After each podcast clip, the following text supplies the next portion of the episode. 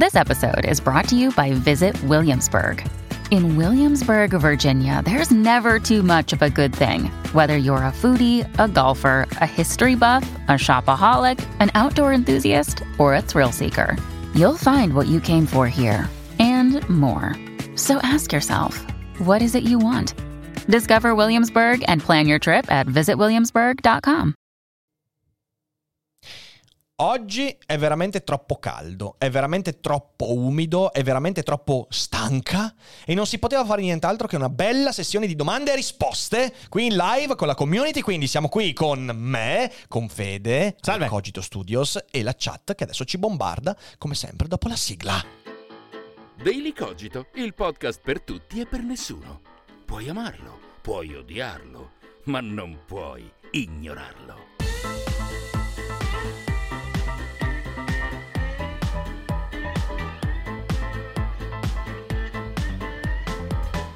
E bentornati e bentornati a tutti quanti qui su Daily Cogito. Peraltro è arrivato quel momento Eh. dell'anno in cui dobbiamo cominciare a pensare anche alla sigla dell'anno prossimo. Hai Fede. ragione. Perché Ma noi abbiamo già dei giugno. progetti interessanti Abbiamo su già quello, dei no? progetti, Eh? sì, sì, Eh? abbiamo Eh? già delle cosette in testa, dobbiamo solo pensare alla voce, a chi, a cosa, però, Però ci siamo, penseremo. ci siamo, Anche ci perché siamo. devo dire che giugno e luglio sono dei mesi abbastanza tosti, perché sarebbe bello dire eh, l'estate si sta avvicinando e quindi noi cominciamo a tirare il fiato, a riposare. In realtà no, in realtà no, perché ci sono una montagna di eventi dal vivo. Vi ricordo che la settimana prossima vi trovate a Milano e Roma. Milano posti quasi finiti al Teatro Menotti. Roma anche al Monk, pochi posti, quindi insomma dateci un'occhiata sul sito dailycogito.com, sezione eventi. E poi ci sono anche delle cose, delle, delle cose che stiamo facendo in questi giorni, che ci stanno succhiando via le energie, ma con gioia, e di cui ancora non possiamo dirvi nulla, niente di niente. Ma quando arriveranno, Arriveranno. sconquasseranno, sconquasseranno il mondo e le vostre certezze. E questa settimana abbiamo anche un sacco di programmazione bellissima perché voglio ricordarvi brevemente che domani, ovvero martedì 7 giugno alle 18, avremo qui in studio Romina Falconi. Che meraviglia! E poi mercoledì sera alle 21 abbiamo la monografia su De Montaigne, quindi si parla proprio di libertà di pensiero vera.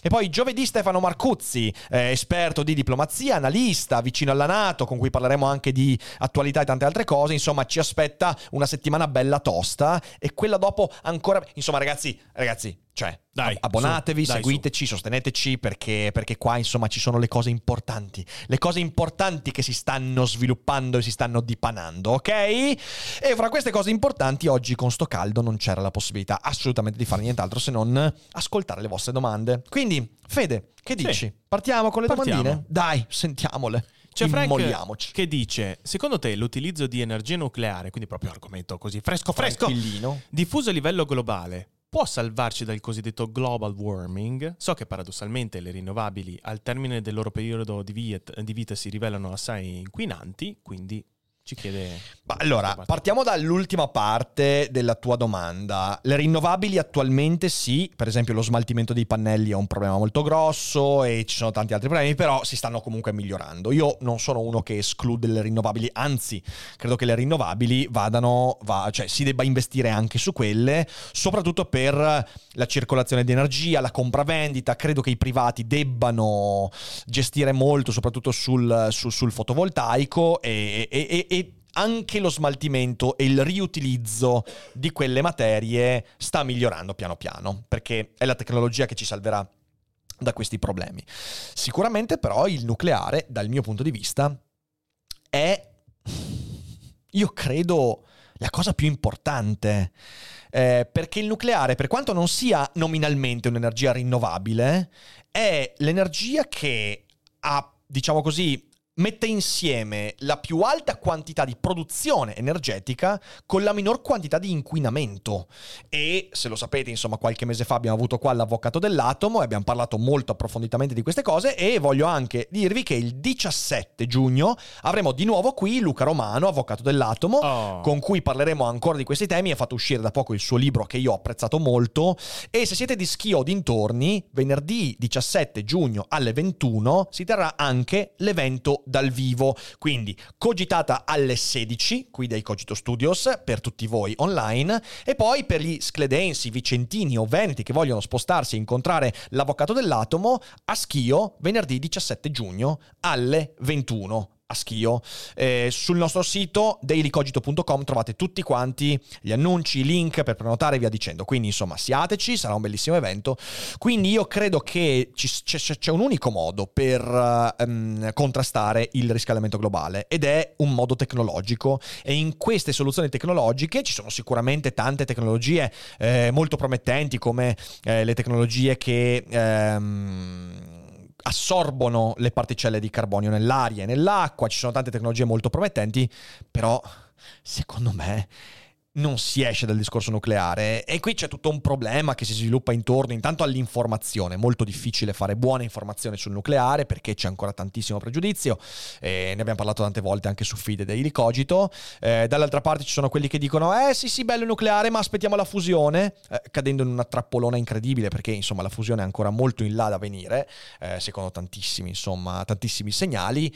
E mm, ci si dimentica che la fissione adesso di quarta generazione in realtà è una tecnologia molto sicura, molto futuribile, molto interessante.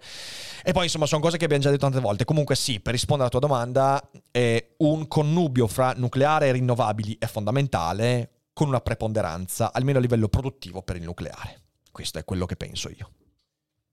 Poi c'è la domanda invece di Scipione Parmigiano, che Bello chiede... scipione parmigiano. Esatto, che ti chiede se conosci il nuovo Lectio, che cosa ne pensi e secondo te può essere una persona interessante con cui discutere. Allora sì, sicuramente è uno dei, dei creator, creatori di contenuti che ci piacerebbe invitare qui su Daily Cogito. Eh, come per ogni buon creatore di contenuti produce tante cose che sono, eh, che, che, apprezzo, altre cose con cui sono in disaccordo, ma come dico spesso, insomma, sarebbe un mondo molto molto triste se fossimo sempre in accordo su tutto. Eh, sicuramente è una di quelle persone che mi piacerebbe invitare, quindi, quindi credo di sì, lo conosco, ho visto tanti suoi video eh, e sarebbe sicuramente molto molto bello riuscire a farci una, una, bella, una bella chiacchierata, quindi in futuro spero riusciremo a portarlo qui ai Cogito Studios. Certo. Poi c'è Giorgio che invece fa una domanda riguardo al feed che abbiamo affrontato oggi alle 12. Quindi sì. se volete approfondire e capire bene di che cosa stiamo parlando, andate ad ascoltarlo. Molto bello peraltro, è sull'ansia sociale legata a smartphone e social network. E dice, Rick, ho visto in differita la puntata di stamani con Alessandro e mi ha fatto riflettere quando hai detto che sarebbe meglio se i creator si mostrassero più umani nei loro contenuti, più veri e meno artefatti. Ma non sarebbe meglio se invece ognuno nel mondo si creasse un proprio scudo dalla finzione dei social? Forse alcuni sono nati per essere ingannati ed è giusto che qualcuno se ne approfitti? Ah, qui poni una questione etica interessante. Sai, è il eh, io lo chiamo il paradosso di Vanna Marchi, ok? Eh, cioè, eh, Vanna Marchi truffava le persone, però se tu ti convincevi che sciogliendo del sale nell'acqua ti potevi curare dal cancro, non era Vanna Marchi il problema, eri tu ok? E quindi se non fosse stato Vanna Marchi sarebbe stato qualcun altro. Questo cosa vuol dire? Vuol dire che sì, sono d'accordo con te, c'è una parte di pubblico, di persone che desidera intimamente essere ingannato in questa sorta di sindrome di Stoccolma che vuole credere alle cose irreali, irrealizzabili, fuori di testa. Eh, però questo non dà il sostrato etico per affermare che manipolare gli altri sia una cosa proficua, sia una cosa desiderabile. Il fatto che lì fuori ci siano persone magari esposte, fragili, ignoranti, credulone, non giustifica il fatto che poi tu decida di costruire una professione e una vita intorno a quella debolezza, a quella credulità. Io, altrimenti non farei quello che faccio, sono molto molto convinto che in realtà eh, il metodo migliore per guadagnare, riuscendo ancora a guardarsi allo specchio, è trattare le persone da entità pensanti, razionali. A volte poi non lo sono, ma dobbiamo partire dal presupposto che il nostro lavoro di creatore di contenuti, di, di, di, di intellettuali, influencer, dovrebbe basarsi sul fornire strumenti alle persone, non al sottrarre strumenti, serenità alle persone. Eh, quindi questo ti direi. Eh, perciò per arrivare alla tua, alla tua interessante questione, è vero, esiste un sacco di gente che vuole abboccare, vuole credere, vuole farsi abbindolare. E ciò non giustifica il fatto che poi ci sia qualcuno che risponde a questo mallatissimo bisogno. Eh, perché se continuiamo così ci saranno sempre tante persone che vogliono farsi abbindolare, farsi buggerare e farsi ingannare. Invece bisognerebbe tendere a ridurre il numero di quelle persone. Quindi Vanna Marchi, Vanna Marchi ha approfittato di una cosa preesistente. Ma il fatto che ne abbia approfittato non è morale, non è etico, non è desiderabile. La prima parte della tua domanda però va in un'altra direzione. Tu mi dici, eh, io questa mattina nella puntata ho detto che i creatori di contenuti, secondo me, dovrebbero essere più genuini. Eh, in fin dei conti, io con voi cerco di avere quell'approccio lì, cioè nel senso io sono poco strategico, ok? Le cose che penso le dico, le dico nel migliore dei modi, ma le dico come le direi a Fede, ad Arianna o a qualsiasi altra persona incontro, eh, che incontrassi nella mia quotidianità. Quindi eh, ho, ho, poche strategie, io poche, co- come sono, co- come mi vedete, io poi sono, eh, non è che sto lì a, oh, ma se dico questa cosa in questo modo, eh. Ehm credo che si debba andare in quella direzione, credo che si debba andare nella, nello smantellamento del personaggismo. Eh, sapendo che poi c'è sempre il filtro del social, della live, del video e ci mancherebbe. Eh, però non credo che sia, che sia eh, non credo che sia il lavoro dell'utente schermarsi contro queste cose. Eh, anche perché gli studi che abbiamo citato questa mattina, in queste cose qua, dimostrano che in realtà dovrebbe essere un movimento che arriva da chi produce i contenuti, dovrebbe essere un segnale di maturità. E perciò no, se aspetti che sia il pubblico a schermarsi contro, aspetti in vano, perché poi c'è qualcuno che deve dare gli strumenti affinché il pubblico riesca a capire come funzionano certe cose. Poi c'è, scusate, poi c'è Arnaldo che dice, cosa ne pensate della differenza di apprendimento tra libro e audiolibro? Sarebbe una buona idea da parte degli editori integrare la piattaforma. Per esempio, a seconda di quanto paghi, hai accesso a più o meno versioni del libro. Mm, eh, non ho capito questa seconda parte della domanda. Ti, mm. ti rispondo alla che prima quindi parte. forse se paghi un po' di più ti, va, ti dà varie versioni dello stesso libro? Forse Ci sono degli editori che lo fanno. Eh. Mm-hmm. Tipo mi viene in mente Burr. Uh, Burr, eh, tu quando compri il libro fisico hai anche il QR code per l'audiolibro. Ah, ok. Eh, e se non sbaglio anche per l'ebook. Se non sbaglio, eh, non vorrei dire una cazzata, mi sembra che sia così. Almeno su alcune collane. Quindi c'è qualcuno che lo fa. Eh, prima parte della domanda è più interessante. Differenza di apprendimento fra libro e audiolibro è incomparabile. È incomparabile, questo non lo dico io, lo dicono tutti gli studi neurologici che mostrano come il nostro cervello fruisce e assorbe informazioni. Eh, sì, mi confermano che Burr lo fa per l'ebook, non per l'audiolibro. Ah, grazie, okay, boss. Grazie, boss. E dicevo, eh, qualsiasi studio neurologico dimostra che la capacità di apprendimento di assorbire informazioni è incomparabilmente maggiore sul testo scritto che non sul, sull'ascolto orale. Eh, questo dipende da tantissimi fattori, dipende da fattori neurologici. C'è una maggiore concentrazione sulla pagina eh, che non rispetto all'ascolto. Noi abbiamo, eh, non dobbiamo dimenticare che la lettura ha a che fare con il senso primario che utilizziamo, la vista. Noi memorizziamo, per esempio, noi abbiamo moltissimo, eh, moltissime persone hanno una memoria molto fotografica. Eh, noi riusciamo a memorizzare molto di più eh, le immagini rispetto ai suoni.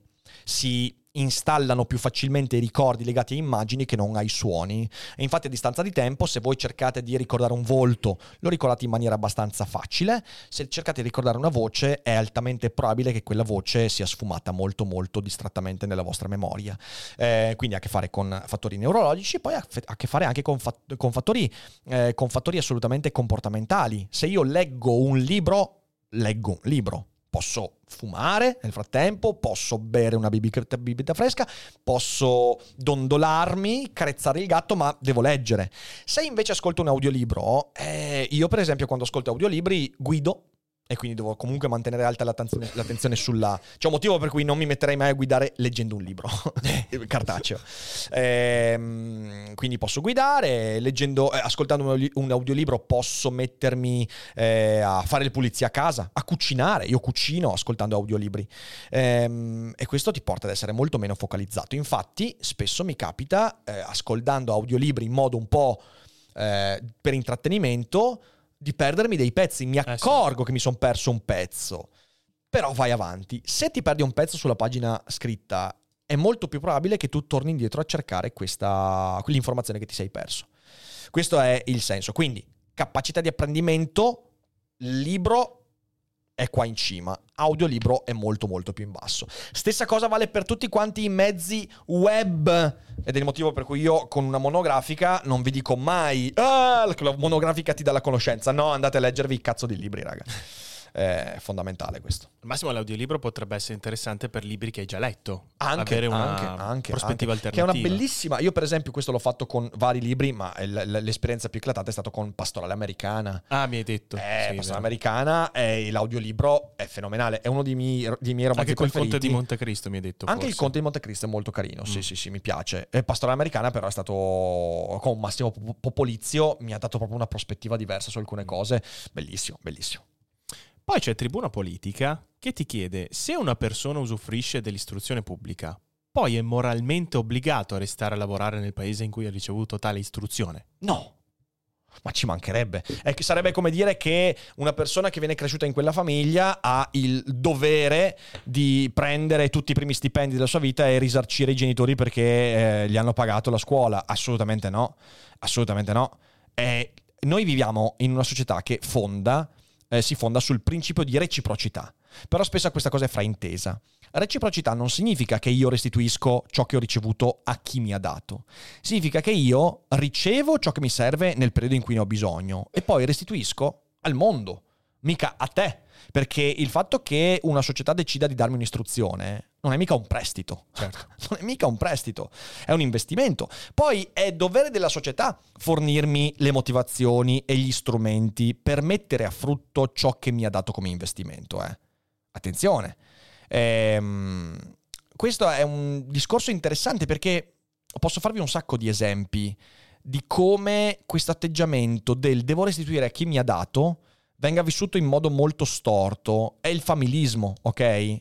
Non mi distacco dalla mia famiglia, non perché io eh, ami la mia famiglia, magari anzi c'è un brutto rapporto, però il fatto che loro mi abbiano dato un'istruzione, mi abbiano accudito, mi abbiano amato e via dicendo, mi porta a essere in debito con loro. No, no, attenzione, questa cosa qua è importante. Noi non siamo in debito intanto con chi ci mette al mondo. Nessuno mi ha chiesto l'autorizzazione, anzi, si sono divertiti alle mie spalle. Ehm, prima di tutto. In secondo luogo, è dovere della famiglia e poi della società fornir- fornirmi gli strumenti per diventare un individuo autonomo. Quando diventerò un individuo autonomo, allora lì deciderò io, mi prenderò la responsabilità di come restituire. Se restituire, tanti non restituiscono un cazzo, ok? Eh, però no, non è questione di... do- ci mancherebbe anche quella, ci mancherebbe anche quella. Vediamo, poi c'è il... Vedevo che c'era una domanda, scusami, Vai. collegata a quello che dicevo prima, eh, dello stesso, stesso ragionamento che ho fatto su libro e audiolibro fra libro cartaceo e ebook. Sì. Eh, io lì ti direi che non c'è veramente nessuna differenza. Cioè, nel senso, l'esperienza dell'ebook è un'esperienza estremamente simile a quella del libro cartaceo. È soltanto una cosa più pratica. Io utilizzo tantissimo il Kindle perché quando viaggio, eh, e viaggio, lo sapete, insomma, eh, ho bisogno di avere con me tanti libri. Se me li portassi dietro cartacei, non viaggerei più, ok? Viaggerei con la carovana del dottor Parnassus. E mm, invece nel Kindle riesco a gestire. Però poi la fruizione è più o meno la medesima, eh, non c'è nessun problema. C'è eh, commessa eh, Winchester che ti dice la nostra professoressa di filosofia ci farà scegliere l'ultimo filosofo da studiare in quinta. Finiti quelli obbligatori. Ah. Chi consiglieresti? E dipende dove sei arrivata o arrivato, non so se... ehm, dipende. Cioè Se nel senso- potessero scegliere forse qualsiasi periodo storico? This episode is brought to you by Shopify. Forget the frustration of picking commerce platforms when you switch your business to Shopify, the global commerce platform that supercharges your selling wherever you sell. With Shopify, you'll harness the same intuitive features, trusted apps, and powerful analytics used by the world's leading brands. Sign up today for your $1 per month trial period at shopify.com slash tech, all lowercase. That's shopify.com slash tech. Allora, Allora- di quelli contemporanei, Sì. però... eh. Allora, ma- magari 900, magari uno del 900, 900. 900, 900... Allora... Finiti Ah, quelli io- obbligatori. Ok, finiti quelli obbligatori. Eh, ci ho fatto la monografica dieci giorni fa. Albert Camus è sicuro, anzi la settimana scorsa, Camus è un filosofo spettacolare da questo punto di vista. Eh, lui, lui lo metterei veramente fra, fra, quelli fighi. Se vuoi un esistenzialista, lui. Bergson, che sicuramente non hai fatto. Bergson, io ho una grandissima adorazione di Bergson, è uno dei filosofi più interessanti del, eh, del Novecento, ha scritto dei testi importantissimi e ha, eh, ed è riuscito a trascinare nel Novecento un approccio alla filosofia ancora piuttosto antico. Eh, so che Bergson purtroppo non viene spesso citato nei programmi di scuola, quindi se non l'hai studiato Bergson. Eh, altrimenti, hmm, altrimenti ti direi di andare sugli americani se vuoi stare sui contemporanei. Allora Daniel Dennett, eh, Daniel Dennett con il, suo, con, il suo, con il suo approccio darwinista, evoluzionista, eh, eterofenomenologista, interessantissimo. Dennett eh, lo amo, poi è molto spigliato, molto divertente, molto bello. Ehm, ti direi. Uh, se vuoi stare su fammi pensare su europei invece beh c'è il francese Michel Onfray che è tuttora vivente e, e, in fase di produzione ha scritto il trattato di ateologia e ha scritto anche tanti altri libri filosofo molto controverso e interessanti Ehm, io non ho idea di cosa significa obbligatorio. Ho fatto per un anno e mezzo Kant, poi due settimane Hegel e due settimane Schopenhauer. È Marilyn Monroe, è un problema. Quello dipende, dipende dall'insegnante fondamentalmente. Che miseria. Mm, però ecco, questi sono i nomi che mi vengono in mente. Poi c'è Manuello che ti chiede una piccola curiosità, ovvero, visto che hai scritto molto, sia per passione che per professione, hai mai tenuto un diario? Mm. Sì, ho tenuto un diario. Ho tenuto un diario varie volte e si è sempre disfatto completamente. Non sono mai riuscito a mantenere il diario. L'ho iniziato tante volte. Però io non ho l'ordine mentale che mi permette di fare come faceva Marco Aurelio. Cioè Cavolo. io non riesco a scrivere in modo sereno, a lungo, su quello che ho fatto durante la giornata. Eh, è mio, non è un limite, è un mio approccio. Eh, io ogni volta che ho cominciato il diario poi sono finito per inventare cose. Ma non perché volessi mentire a me stesso, ma perché perché scrivere ogni giorno per me significa inventare storie. Eh, e quindi non è mai stato un diario, non è mai stato un diario. Io con la scrittura sono uno, cioè a me piace, a me piace farmi prendere dall'estero, sono poco analitico io con la scrittura eh, e, quindi, e quindi no, non sono mai riuscito a far partire un diario. Se però uno ha l'approccio è importantissimo è importantissimo. Io, per esempio, rimpiango molto questa cosa. Vi faccio questo esempio, ok? Tanto per dirvi eh, il livello di questa cosa che, che ho detto. Um, alle elementari, fini elementari e inizio medie, alcuni miei compagni, anche perché ci spingevano molto a farlo, avevano dei diari. Ok, avevano dei diari e, e io volevo tenere un diario. E oggi rimpiango di non avere un diario perché mi piacerebbe un sacco tornare a guardare quali erano i pensieri del me stesso di vent'anni fa. Che figata. Un problema. Il problema è che tenevo il diario per due giorni e poi cominciavo a disegnare fumetti idioti. Cominciavo a scrivere racconti assurdi. Cominciavo a scrivere roba che non mi... Oggi Mm, a parte che oggi non, ce, li, ce, ce, li, ha mia mamma in una cassa e mm, credo che resteranno là a lungo quei, quei fumetti, quei racconti.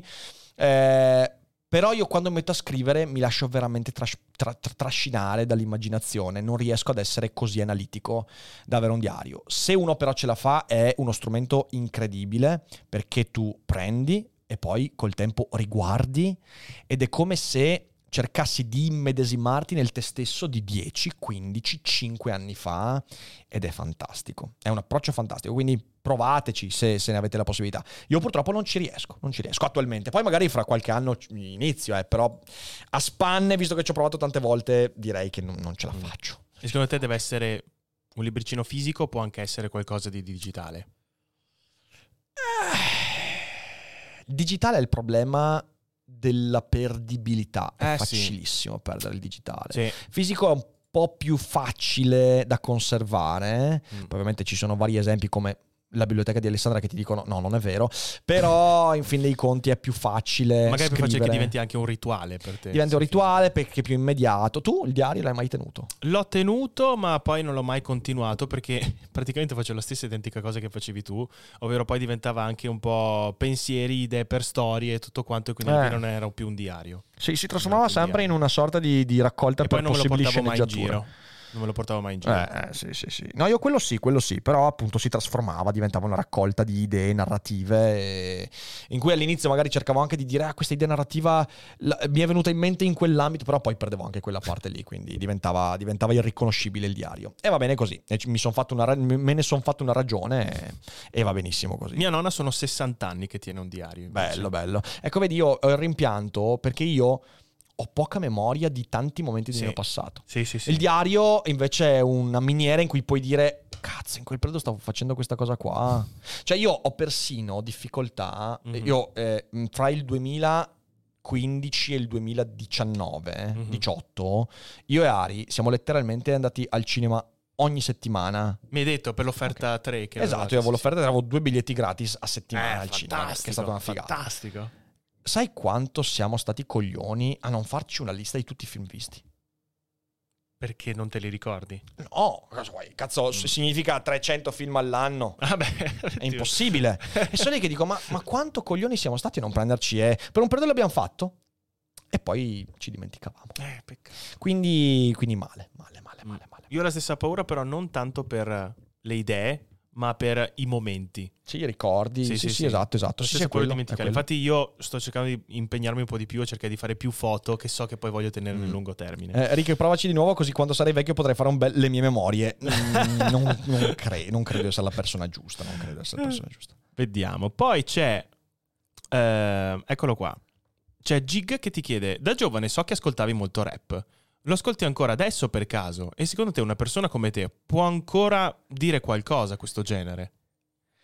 Allora, io sono troppo fuori dalla scena, sono troppo fuori. Grazie intanto a Fabrizio per i nove mesi. Eh, adesso leggo anche il tuo messaggio, Fabrizio. Comunque, no, io sono troppo fuori dalla scena per dire cosa. Cioè, io non ascolto niente, quasi nulla di quello che esce adesso. No, veramente non ascolto quasi nulla. Mi è capitato di ascoltare Rancore perché me l'avete mandato in 10.000 la, la- la- la canzone Ran- eh, Federico Sì. in cui parla di zombie, filosofi, c'è pure i pazzi dentro. e stai dice- che cazzo. What?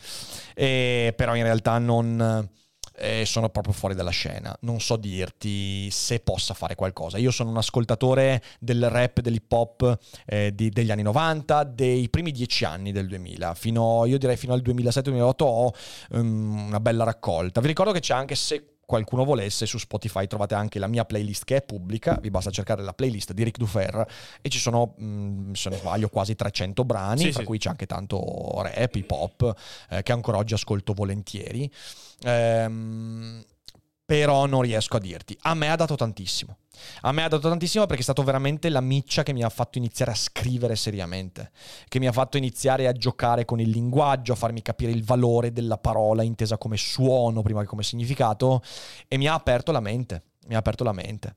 Però su quello di oggi veramente faccio fatica a dirti qualsiasi altra cosa. Fabrizio, con l'abbonamento dei nove mesi, dice...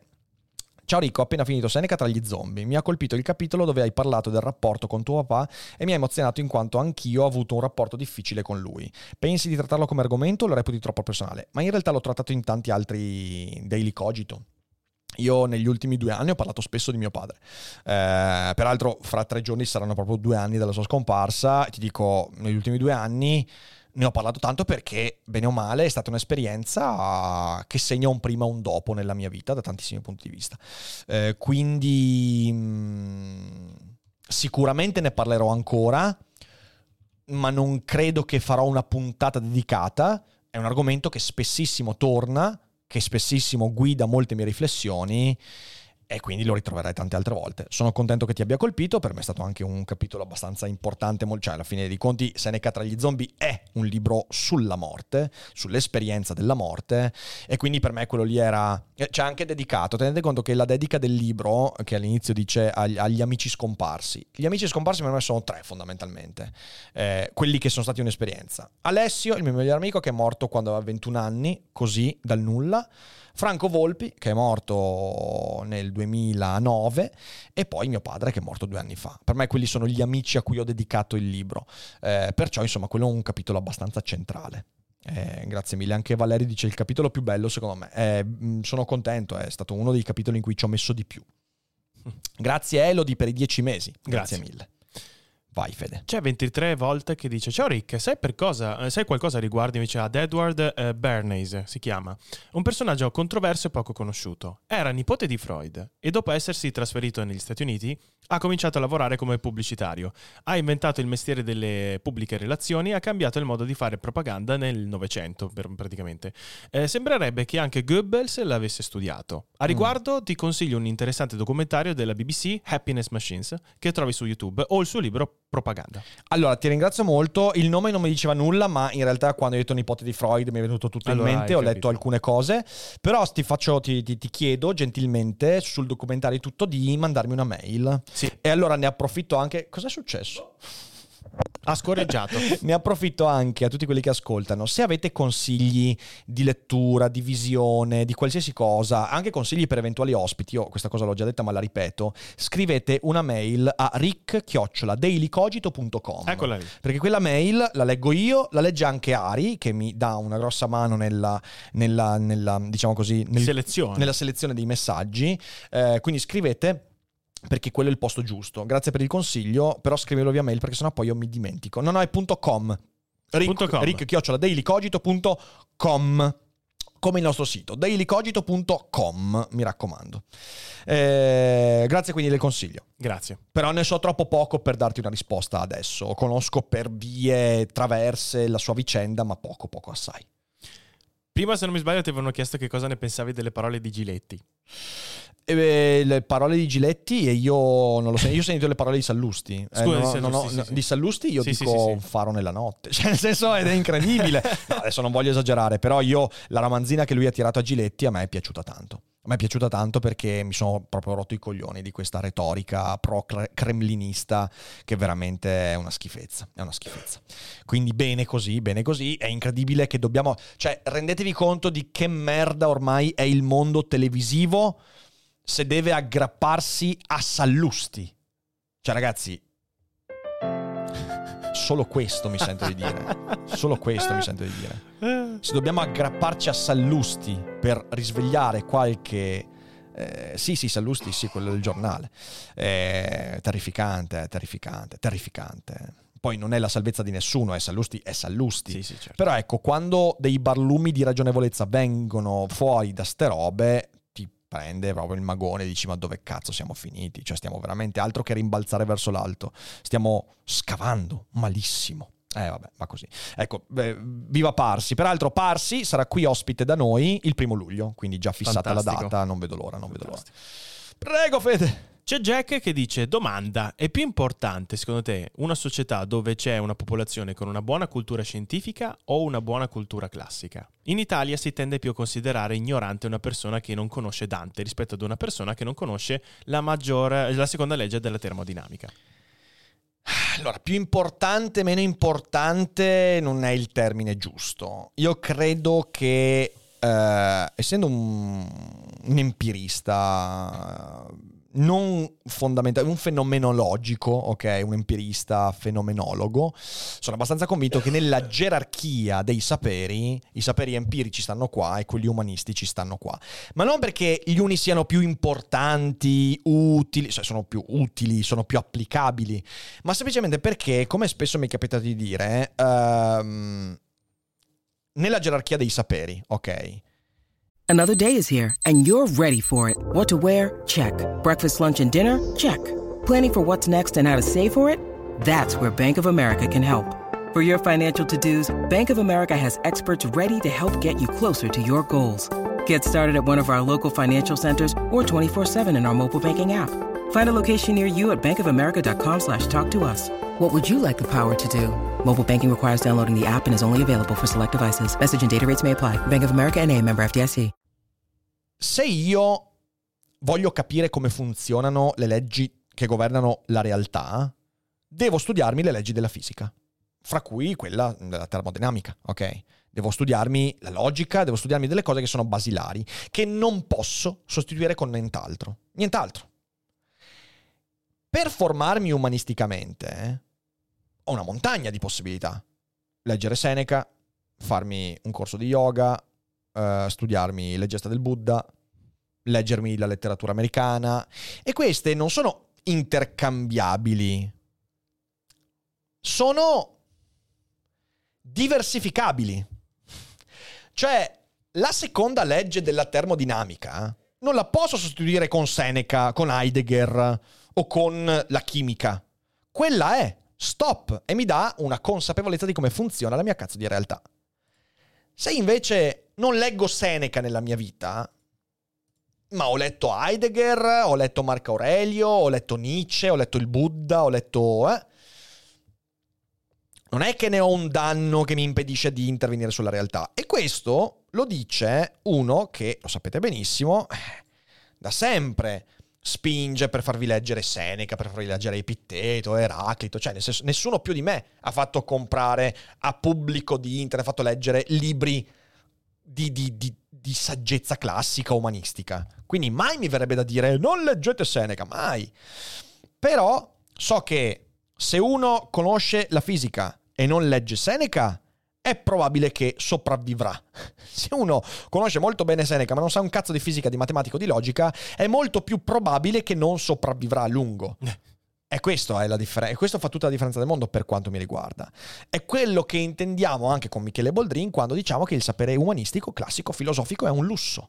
Non vuol dire che possiamo farne a meno. Noi siamo creature che hanno bisogno di lussi, hanno bisogno di cose superflue.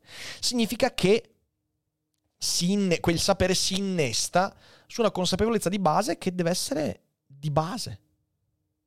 Perché altrimenti se uno si impregna di Seneca, Epitteto, eh, di, di Heidegger, Hegel, ma poi non sa un cazzo di fisica, non sa un cazzo di matematica, non sa un cazzo di logica, poi vengono fuori i filosofi brutti, ragazzi. Vengono fuori quelli che vanno in televisione a sparare puttanate tutto il giorno. E questo è un problema. Ecco, questo è, questo è quello che penso io. C'è Majorana che chiede: Io da giovanissimo leggevo molto, ma ho sempre avuto la sensazione di non ricordare praticamente nulla di quei libri. Qualche titolo, magari. Secondo te, quello che abbiamo letto lascia comunque una traccia dentro di noi, anche se non la ricordiamo, o finisce tutto nell'oblio dell'adolescenza?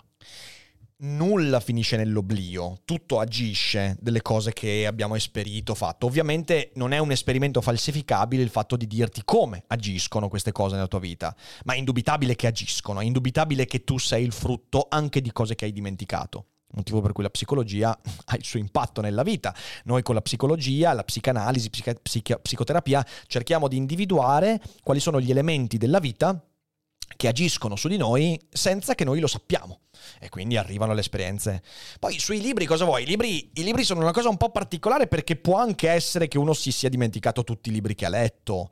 Una buona cosa da fare in questi casi è prendere qualcuno di quei titoli che magari ricordi vagamente e ricordi che in qualche modo ti erano piaciuti e li rileggi adesso. Questa è un'ottima cosa, un ottimo modo per richiamare alla mente certi pensieri e magari per accorgerti che, oh cazzo, ma io questa roba qua l'ho imparata proprio qua. Sono, sai quante volte io, eh, a distanza di anni e anni, ho riletto dei libri e mi sono detto, ah ma questo pensiero che avevo per esempio, eh, in realtà l'ho imparato da qua. A me viene in mente un, un filosofo che è Kierkegaard. Kierkegaard io l'ho letto, eh, la prima volta in cui l'ho letto, l'ho letto prima del, dell'università, eh, l'ho letto al liceo. E, ehm, e, poi per anni e anni io Kierkegaard l'ho messo nel cassetto e non ci ho più pensato. A distanza di anni, ti parlo di 7-8 anni rispetto alla prima lettura, l'ho ripreso in mano e mi sono detto, cazzo, ma io queste cose qua ero convinto di averle in qualche modo pensate, partorite io. E invece no, me le aveva suggerite Kierkegaard. In un modo diverso, ovviamente, però erano lì. Ed è una bella cosa, una bella cosa. Quindi, nei libri, come in qualsiasi altra esperienza, ci sono degli elementi che dimentichi e comunque, comunque ti formano, agiscono. Eh, poi puoi soltanto tu fare la prova del 9 e verificare quali effettivamente sono queste cose che agiscono su di te. Ottimo. Check dice, secondo te l'attuale utilizzo dei social, che credo che ritorniamo un po' a quello che abbiamo trattato durante il feed, eh, da parte di molti utenti e da parte della maggior parte degli influencer, non è deleterio per la nostra società? Se l'utilizzo dei social oggi è più deleterio che utile? Potrebbe essere. Cioè, Questa è la domanda. Sì, che da parte di molti utenti e da parte della maggior parte degli influencer okay. non è deleterio per la nostra società. Cioè, dipende cosa intendi L'utilizzo dei social, Cioè, diciamo che è un po' generale. eh, questo. vuoi? eh, I social hanno potenziato enormemente tantissime nostre cose. Tu immagina la pandemia senza social. Eh, secondo me ne avremmo avuto un danno enorme. Cioè, o almeno avremmo avuto un beneficio in meno. I social ci hanno fatto bene sotto tanti aspetti, sotto altri ci hanno fatto male, evidentemente, ma come tutti gli strumenti hanno la doppia lama nascosta, ok? Eh, quindi no, non ti dico che io non riesco a darti in modo assoluto la risposta sul fatto che siano stati ne abbiamo beneficiato oppure che siano stati un danno. Non riesco a darti una risposta seria concreta e assoluta su questo. Eh, ci sono tantissimi aspetti su cui ne beneficiamo, tantissimi su cui invece ne abbiamo un danno e credo che l'analisi debba farla ognuno di noi. Io i miei social network li uso bene. Io li uso bene, ho un rapporto equilibrato e l'ho sviluppato, non è che ce l'ho così. Anch'io sono stato per un periodo quell'utente che eh, ha fatto mh, ha usato male, e via dicendo queste cose qua. E poi ho imparato. Mi sono accorto che mi faceva male e ho imparato, ho gestito meglio, ne ho parlato un po' questa mattina anche con Alessandro De Concini nel feed, ne approfitto, ricordatevi che feed esce in live ogni giorno dal lunedì al venerdì alle 12 ed è una bellissima, bellissima rubrica, venite Olè. a trovarci in live, se non potete in live al mattino lo trovate sulle piattaforme di podcast, Spotify, Amazon Music, Apple Podcast, il giorno seguente alle 12. È una bellissima rubrica di cui siamo molto molto orgogliosi. Eh, e dicevo, ognuno deve farsi il proprio esame di coscienza, come sto usando io i social. Per me non ha, non ha molto senso il discorso cosa stanno facendo i social per la società. Eh, stanno facendo delle cose belle e delle cose brutte. Hanno aumentato la nostra capacità di interconnetterci a famiglie, persone, di scoprire cose straordinarie. Cioè, voglio dire, io, cazzo, YouTube per me è stata una rivoluzione nella mia vita, ma non per il mio lavoro, ma perché io, grazie a YouTube, ho imparato un sacco di roba che non avrei imparato altrimenti. Ho incontrato, mi sono incuriosito, ho scoperto delle cose pazzesche. Non ne farei a meno assolutamente. Lo uso in modo equilibrato. E ho imparato a farlo. Quindi, di nuovo, che ruolo hanno i social per la società? Boh, cazzo ne so io. In alcuni aspetti bene, altri male, però non so darti un resoconto della società. So dirti cosa ne ho fatto io e cosa si può farne dei social. Questo è più interessante secondo me. Quindi prova a chiederti tu come usi i social, tu che rapporto ne hai, tu quanto ne benefici, tu quanto li usi come ostacolo per il tuo benessere, per la serenità e quanto lo usi invece come alleati. Per me i social sono un alleato della mia esistenza. Eh, e si può, fa- si può fare, si può fare. Vogliamo farlo? Sì. Questo, è questo il punto. Può Si fare. può fare! Pensa a Twitch, cioè Twitch, eh, io di nuovo partendo dal pregiudizio, io prima di aprire il canale Twitch, eh, due anni e passa fa, ero convinto che Twitch fosse una merda. Oggi sono ancora più convinto. No, sto Che scherzando, una merda. sto scherzando. Eh, poi mi sono accorto che era un pregiudizio, che Twitch diventa un posto bellissimo se lo usi in modo proficuo, consapevole. Cazzo, il rapporto che abbiamo noi qui in live, quello che stiamo facendo adesso è una figata incredibile, ragazzi. E siamo davanti a 450 persone, è una cosa fighissima. Quindi, di nuovo, si può fare, si può migliorare. Ragioniamo meno sulla società e ragioniamo un po' più su noi stessi. E allora lì forse riusciamo ad avere una stradina da, da seguire. Ultima domanda? Sì. Ok. C'è la crosta della pizza che dice Rick, quali sono stati i tuoi viaggi più formativi e personalmente importanti? miei viaggi più formativi. Sai che io non ho fatto tanti viaggi formativi nella mia vita. Mhm. O Cioè, magari che fatto- lo sono diventati senza Ho, che viaggi- ho viaggiato molto per divertimento, per vedere, però non, non ho tratto la mia formazione da viaggi, sinceramente. Ci sono stati dei momenti in cui ho viaggiato tanto, non so, per esempio, io anni fa stavo insieme con una ragazza umbra e eh, ogni settimana, ogni due settimane andavo giù in Umbria, quindi Eh, ho fatto dei viaggi, Veneto, sì. ho visto realtà e via dicendo. Eh, però però eh, quello è stato formativo più per l'impegno che c'era dietro che non per i posti visti in sé per sé. Eh, ho fatto sicuramente ho fatto un interrail bellissimo in Europa con degli amici. Magari un giorno vi racconto bene, sono state delle disavventure interessanti. Sapete che io ho, sol- no, ho dovuto imitare Harabe de Palo durante una sera, ma non, non- non- non entro nei dettagli perché sennò diventa troppo lunga questa cosa. Eh, quello è stato un viaggio formativo. Perché ci siamo trovati in difficoltà in alcuni momenti e quindi abbiamo dovuto mettere in atto alcuni espedienti. Eh, ho fatto dei viaggi, ho fatto dei viaggi belli, però non ti direi che i viaggi sono stati la parte formativa della mia vita. Io non sono una persona che ha viaggiato tantissimo. Eh, spero di viaggiare molto in futuro, mi piace viaggiare, eh, però non, non, non, so darti una risposta a questa cosa qua. Cioè, io credo che Fede abbia molto più da dire a riguardo. Cioè, Fede è uno che ha viaggiato molto più di me. Sì, però anche lì è una parte molto complessa perché la maggior parte dei viaggi che faccio li faccio da solo. Quindi per me è stata una formazione soprattutto nell'imparare a mettermi in situazioni diverse e affrontare me stesso da solo con l'ambiente. Mm. È una cosa che ho sempre cercato un po' di fare.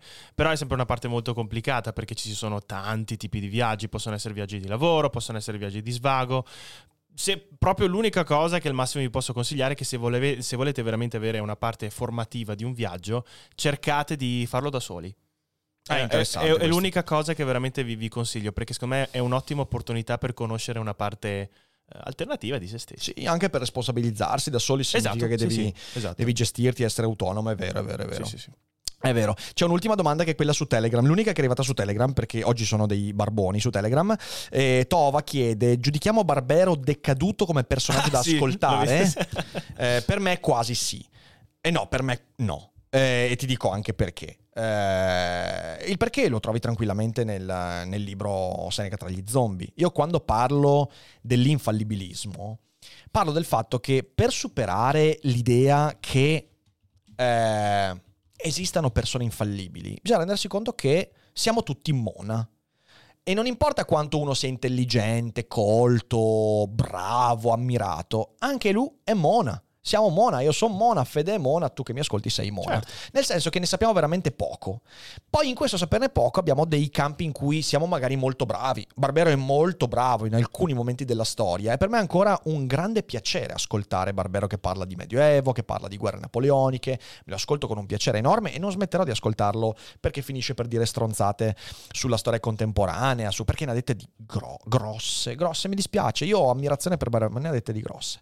Eh, e, e se vogliamo toglierci questo aspetto, di aspettarci quindi l'infallibilità dai personaggi che ammiriamo, dobbiamo renderci conto che i personaggi che ammiriamo diranno cazzate. Io ho detto cazzate, Barbero dice cazzate, tutti diremo cazzate e che non possiamo pensare che sulla base delle cazzate io possa valutare in toto una persona. Certo, poi ci sono persone che dicono cose veramente gravissime When you need mealtime inspiration, it's worth shopping Kroger, where you'll find over 30,000 mouthwatering choices that excite your inner foodie. And no matter what tasty choice you make, you'll enjoy our everyday low prices, plus extra ways to save, like digital coupons worth over $600 each week. You can also save up to $1 off per gallon at the pump with fuel points. More savings and more inspiring flavors make shopping Kroger worth it every time. Kroger, fresh for everyone. Fuel restrictions apply.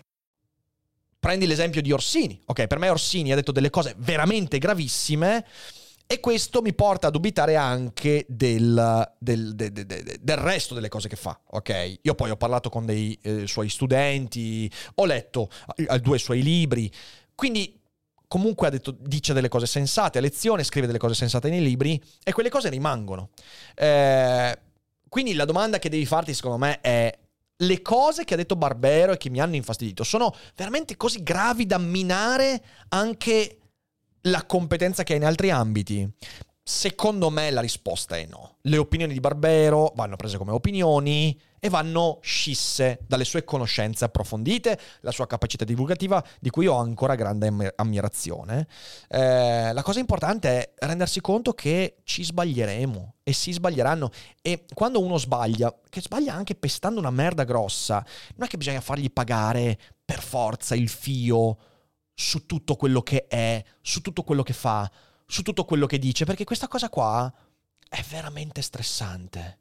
È veramente stressante vivere in un mondo in cui tu sai che se dirai qualcosa di sbagliato potresti venire distrutto completamente. Io non voglio vedere distruggere Barbero perché è una risorsa nell'ambito della storia, della divulgazione. Teniamocelo stretto Barbero.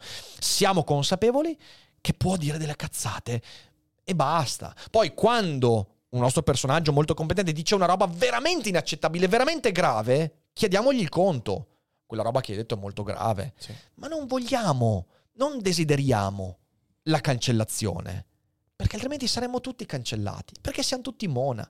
E invece dobbiamo essere un po' più tranquilli e dire, eh vabbè, L'ha detta, l'ha detta, l'ha detta, basta. Poi no, pare no, evidentemente Salvini no, ma che discorso è? Non è discorso, Salvini è un politico, Salvini non ha competenze. Se Salvini fosse un grande, un grande medievalista, se Salvini fosse un grandissimo commentatore di Platone, potrei tranquillamente fruire delle opere che scrive su Platone, pur non sopportando quello che fa politicamente. È la stessa cosa, poi chiudiamo veramente, però è la stessa cosa, vi faccio un esempio, ok?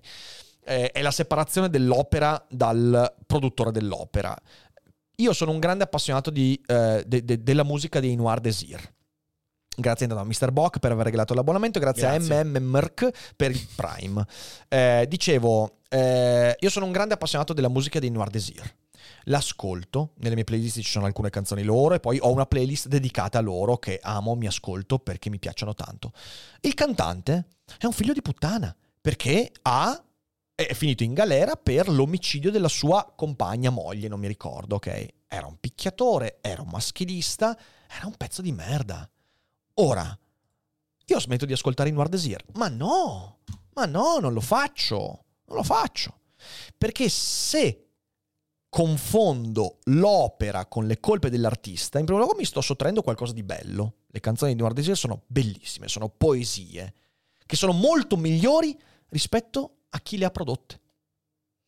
Ecco, la stessa cosa, Barbero può dire delle cazzate sulla storia contemporanea o su avere opinioni controverse, certo, va bene, me lo accetto. So che l'opera che fa, in cui lui è veramente bravo, è migliore dell'uomo e ne fruisco. Per me è questo l'atteggiamento razionale, eh.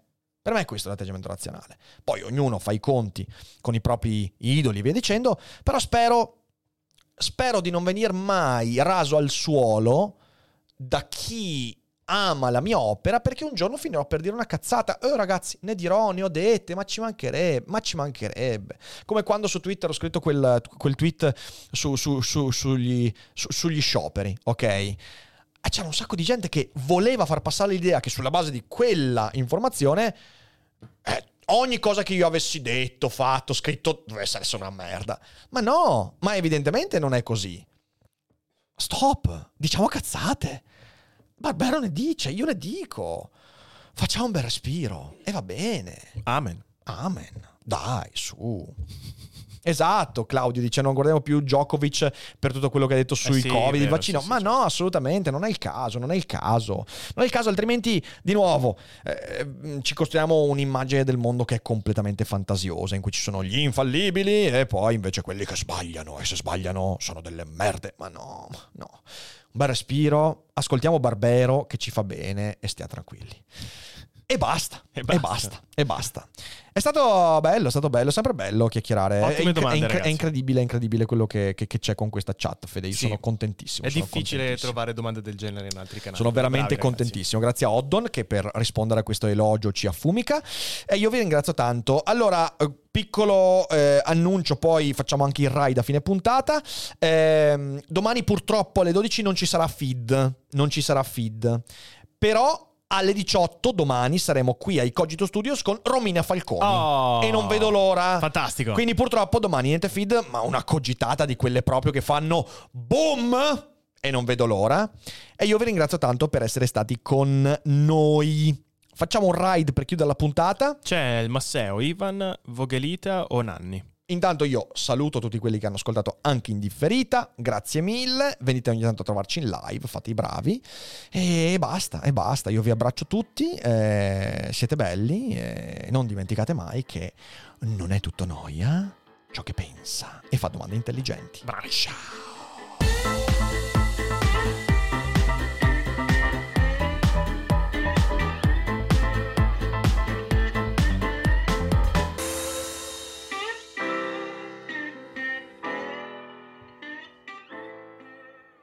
I'm Sandra, and I'm just the professional your small business was looking for. But you didn't hire me because you didn't use LinkedIn jobs. LinkedIn has professionals you can't find anywhere else, including those who aren't actively looking for a new job but might be open to the perfect role, like me. In a given month, over 70% of LinkedIn users don't visit other leading job sites. So if you're not looking on LinkedIn, you'll miss out on great candidates like Sandra. Start hiring professionals like a professional. Post your free job on linkedin.com/people today.